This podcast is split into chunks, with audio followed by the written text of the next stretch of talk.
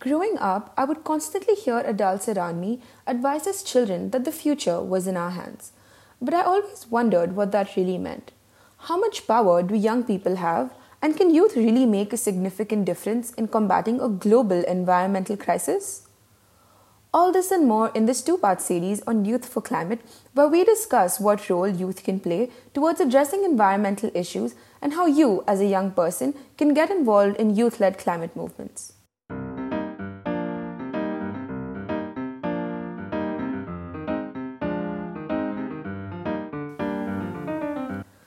Welcome back to The Hitchhiker's Guide to the Earth a podcast dedicated to exploring the latest advancements in sustainability and how we can work together to create a more sustainable future. I am your host, Namrata, and for the first part of this two part Youth for Climate series, we thought we'd switch gears a bit and take our podcast from the studio to the street to understand what young college students think about sustainability and climate change. In the last couple of years, sustainability has become quite a buzzword. Governments are talking about incorporating sustainable policies, businesses are working towards reducing their carbon footprint, environmentalists are pushing for conservation of ecosystems and natural resources, and so many more people are working towards this cause across domains and countries. But where do the youth fit in into this larger network? And where are they headed? To get a better understanding of this, I spent some time interviewing fellow university students at OP Jindal Global University where I tried to better understand where they fit themselves within this network and whether they're consciously thinking about the environment in their everyday life and practices. Here are some of the questions that I posed to them.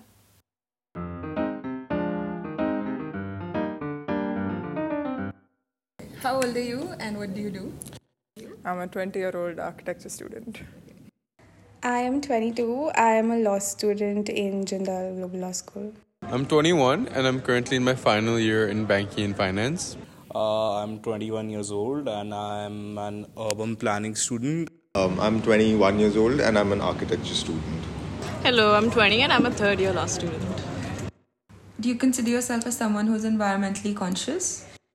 Um, I would consider myself someone who believes in uh, in being environmentally conscious, but not someone who can execute it really well um, the, the, best I can do is switch off the lights from a room and I'm leaving it, yes.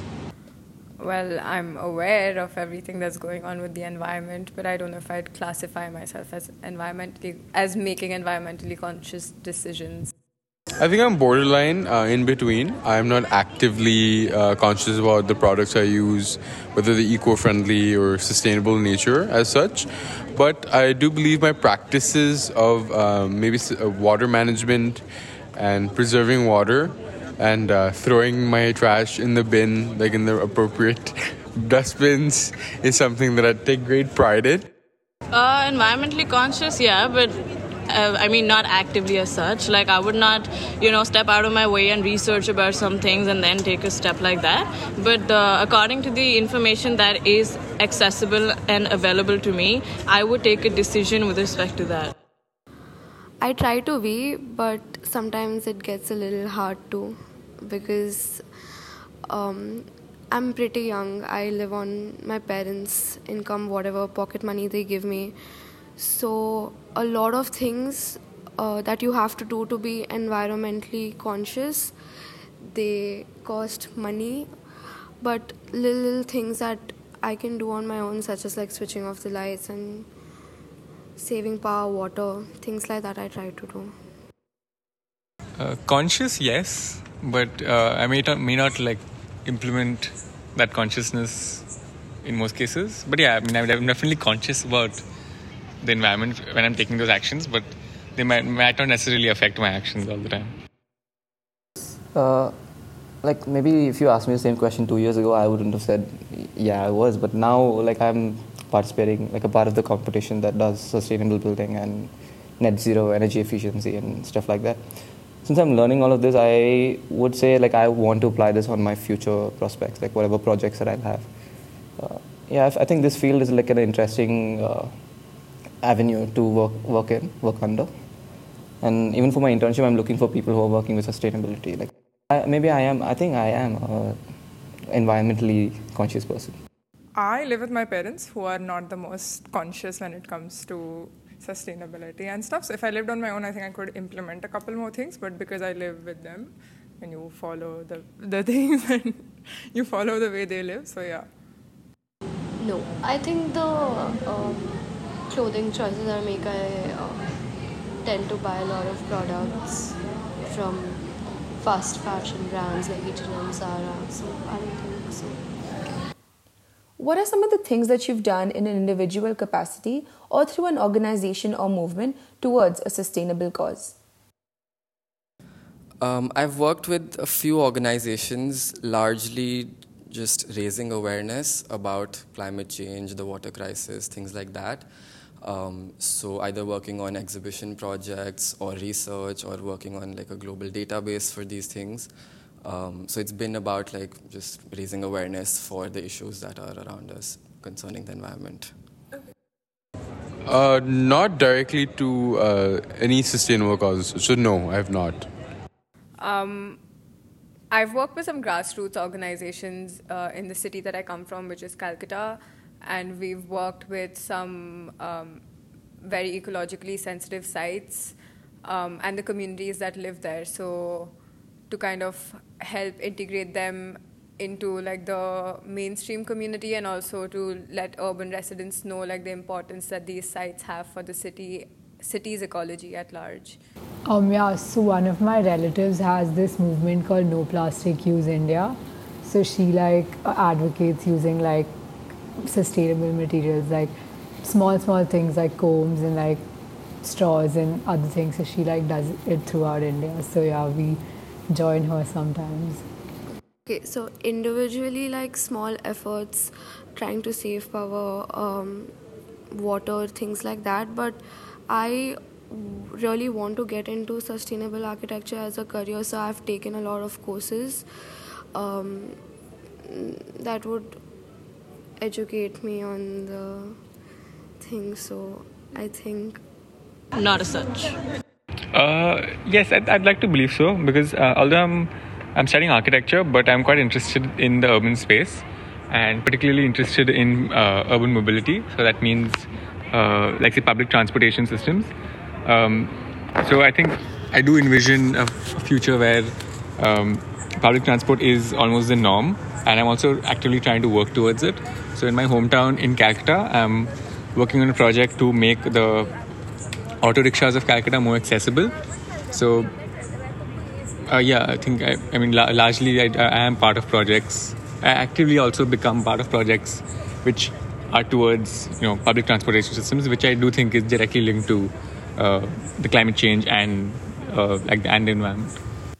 If you don't consider yourself as someone who is environmentally conscious, is it a cause that you care about but don't know how to adopt into your life, or is it something that is just not a priority right now?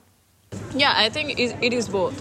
Like, for example, if the information is just like not available, or you know, it's like I mean, out of my way, I have to take time and research into maybe, you know, whatever I'm buying or whatever I'm investing in is eco friendly or, you know, like cares about the environment or something like that, then I don't think that I would take out that time or just, you know. So, yeah. Uh, I think it's both. So, I obviously understand climate change and the fact that it is real but I don't. I feel like I don't have the knowledge as to what are the things that I can do essentially in my everyday life to sort of combat it. Um, along with the fact that um, I am not read up well on on the topic. Uh, no, I think in terms of like the things I consume, sometimes it's uh, it's not as convenient to pick the most environmentally friendly marketed product. Sometimes it's uh, not. It's, it's more expensive I'm just uh, probably uh, I'm just used to some products which are deemed to be not environmentally conscious.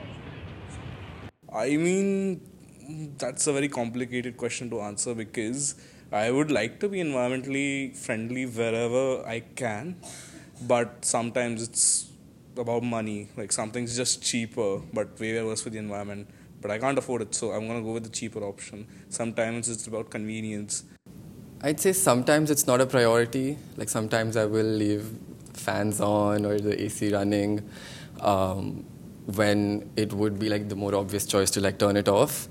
Uh, like smaller scale things. Uh, but at times also it is, I think, more difficult to be environmentally conscious. Uh, sometimes it's uh, more inconvenient, sometimes it's more expensive, all of these things. So I think in those conditions, I'm. If you had to give advice to anyone who wants to learn more about sustainability but doesn't know where to get started, what would that advice be? Yeah, it would. I think it would just be to be mindful of the resources that you're using, uh, and I think so. Smaller starts, maybe just start with turning off the light when you uh, leave the room, taking shorter showers, and using public transport. And then I, I guess, of course, there's a lot more to then read about and uh, things like that. So yeah, you can do that then. the first thing you want to do is learn as much about climate change and environmentalism as possible because a lot of things get misrepresented, misrepresented by the media and so you sometimes you do things that are not actually very environmentally friendly and then that just ends up damaging the environment more and like you can't save everything and you can't do everything right so don't fret about it bro i think just being more involved in like your own communities. So whether that be like say if you're in, a, in an apartment complex or a neighborhood that you're in, like there'll always be like welfare, like resident welfare organizations or just associations that like people come together, and there's always like a lot of scope within that to I think work just at a smaller scale. So starting with your family, with your friends, with people around you, uh, and just seeing what problems people are facing. Also, like obviously concerning the environment, and going from there, I think it'll be quite helpful. There are actually a lot of great Instagram pages. Instagram is great that way because you know you're just scrolling but you're also collecting so much information at the same time so i would say instagram so i think one thing that i've incorporated into my life is uh, buying used books or like even in law school that we're required to get a lot of bare acts that we only require for a particular semester and uh, at least I tried to like sell it or give it to my juniors so that that way it's just buying used books and it just gets recycled that way. So I think that's one of the ways that you can be more sustainable. Mm-hmm. I mean, there are a lot of like sources online, and that's where I first got my knowledge. And then I started looking at different things that interested me, like um, sustainable architecture and other mediums, like even clothing and other brands. So like it was just consciousness through online uh, like sources? Uh, I think talk about it because this auto thing, I I just keep kept talking about it. and I actually went ahead and started started, but that helped me actually get in touch with people who had similar ideas. And he, the person I, I am working with, he's quite quite a lot senior than me. So there was a lot of knowledge exchange, and we, we could tap into his network and actually start this. As a student, I would have found it far more difficult to start something on my own. But um, so talk about it uh, and find people who are who want to do the same thing. Uh, that'll improve your idea and uh, it'll be easy to implement as well. Uh, I think one thing which might be counterproductive is when people are working in silos. So you identify a problem and you're just working towards it. The scale of it might not be large. When you're talking about the environment, we're talking on a on like a global scale. So we do need our actions to be also at the global scale, and that would only happen, according to me, through like collaboration. Um, I think wherever you're based out of, whether it is a large city or like a smaller town, I think there are organizations everywhere that are doing a lot of grassroots work. So maybe find out ab- about them, get in touch with them. They're always looking for volunteers to help out. So get in touch with them and find out however you can contribute and kind of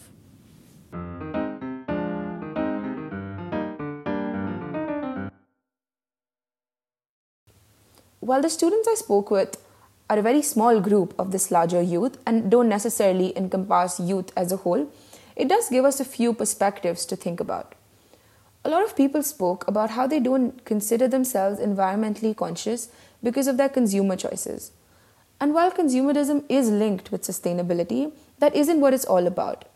So many products these days are sold in the name of sustainability that we sometimes lose perspective of what it really means to be sustainable and how it's not limited to using a bamboo toothbrush or a cloth bag, but in fact just using the resources you already have in a more conscious way. A lot of responses also mentioned that their choices were a result of convenience and expenses. And so, can sustainable decisions even be economical? And why aren't they then the norm?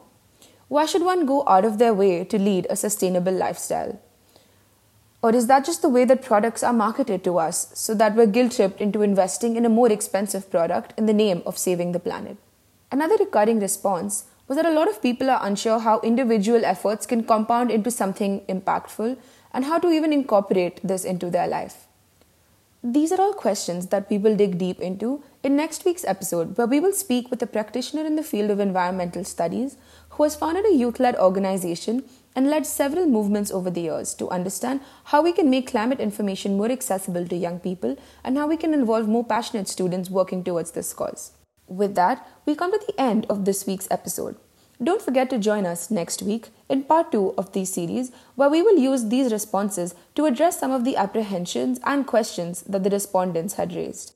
Please join us on this learning experience and subscribe to our podcast on your preferred streaming platform so you don't miss out on our upcoming episodes on similar topics.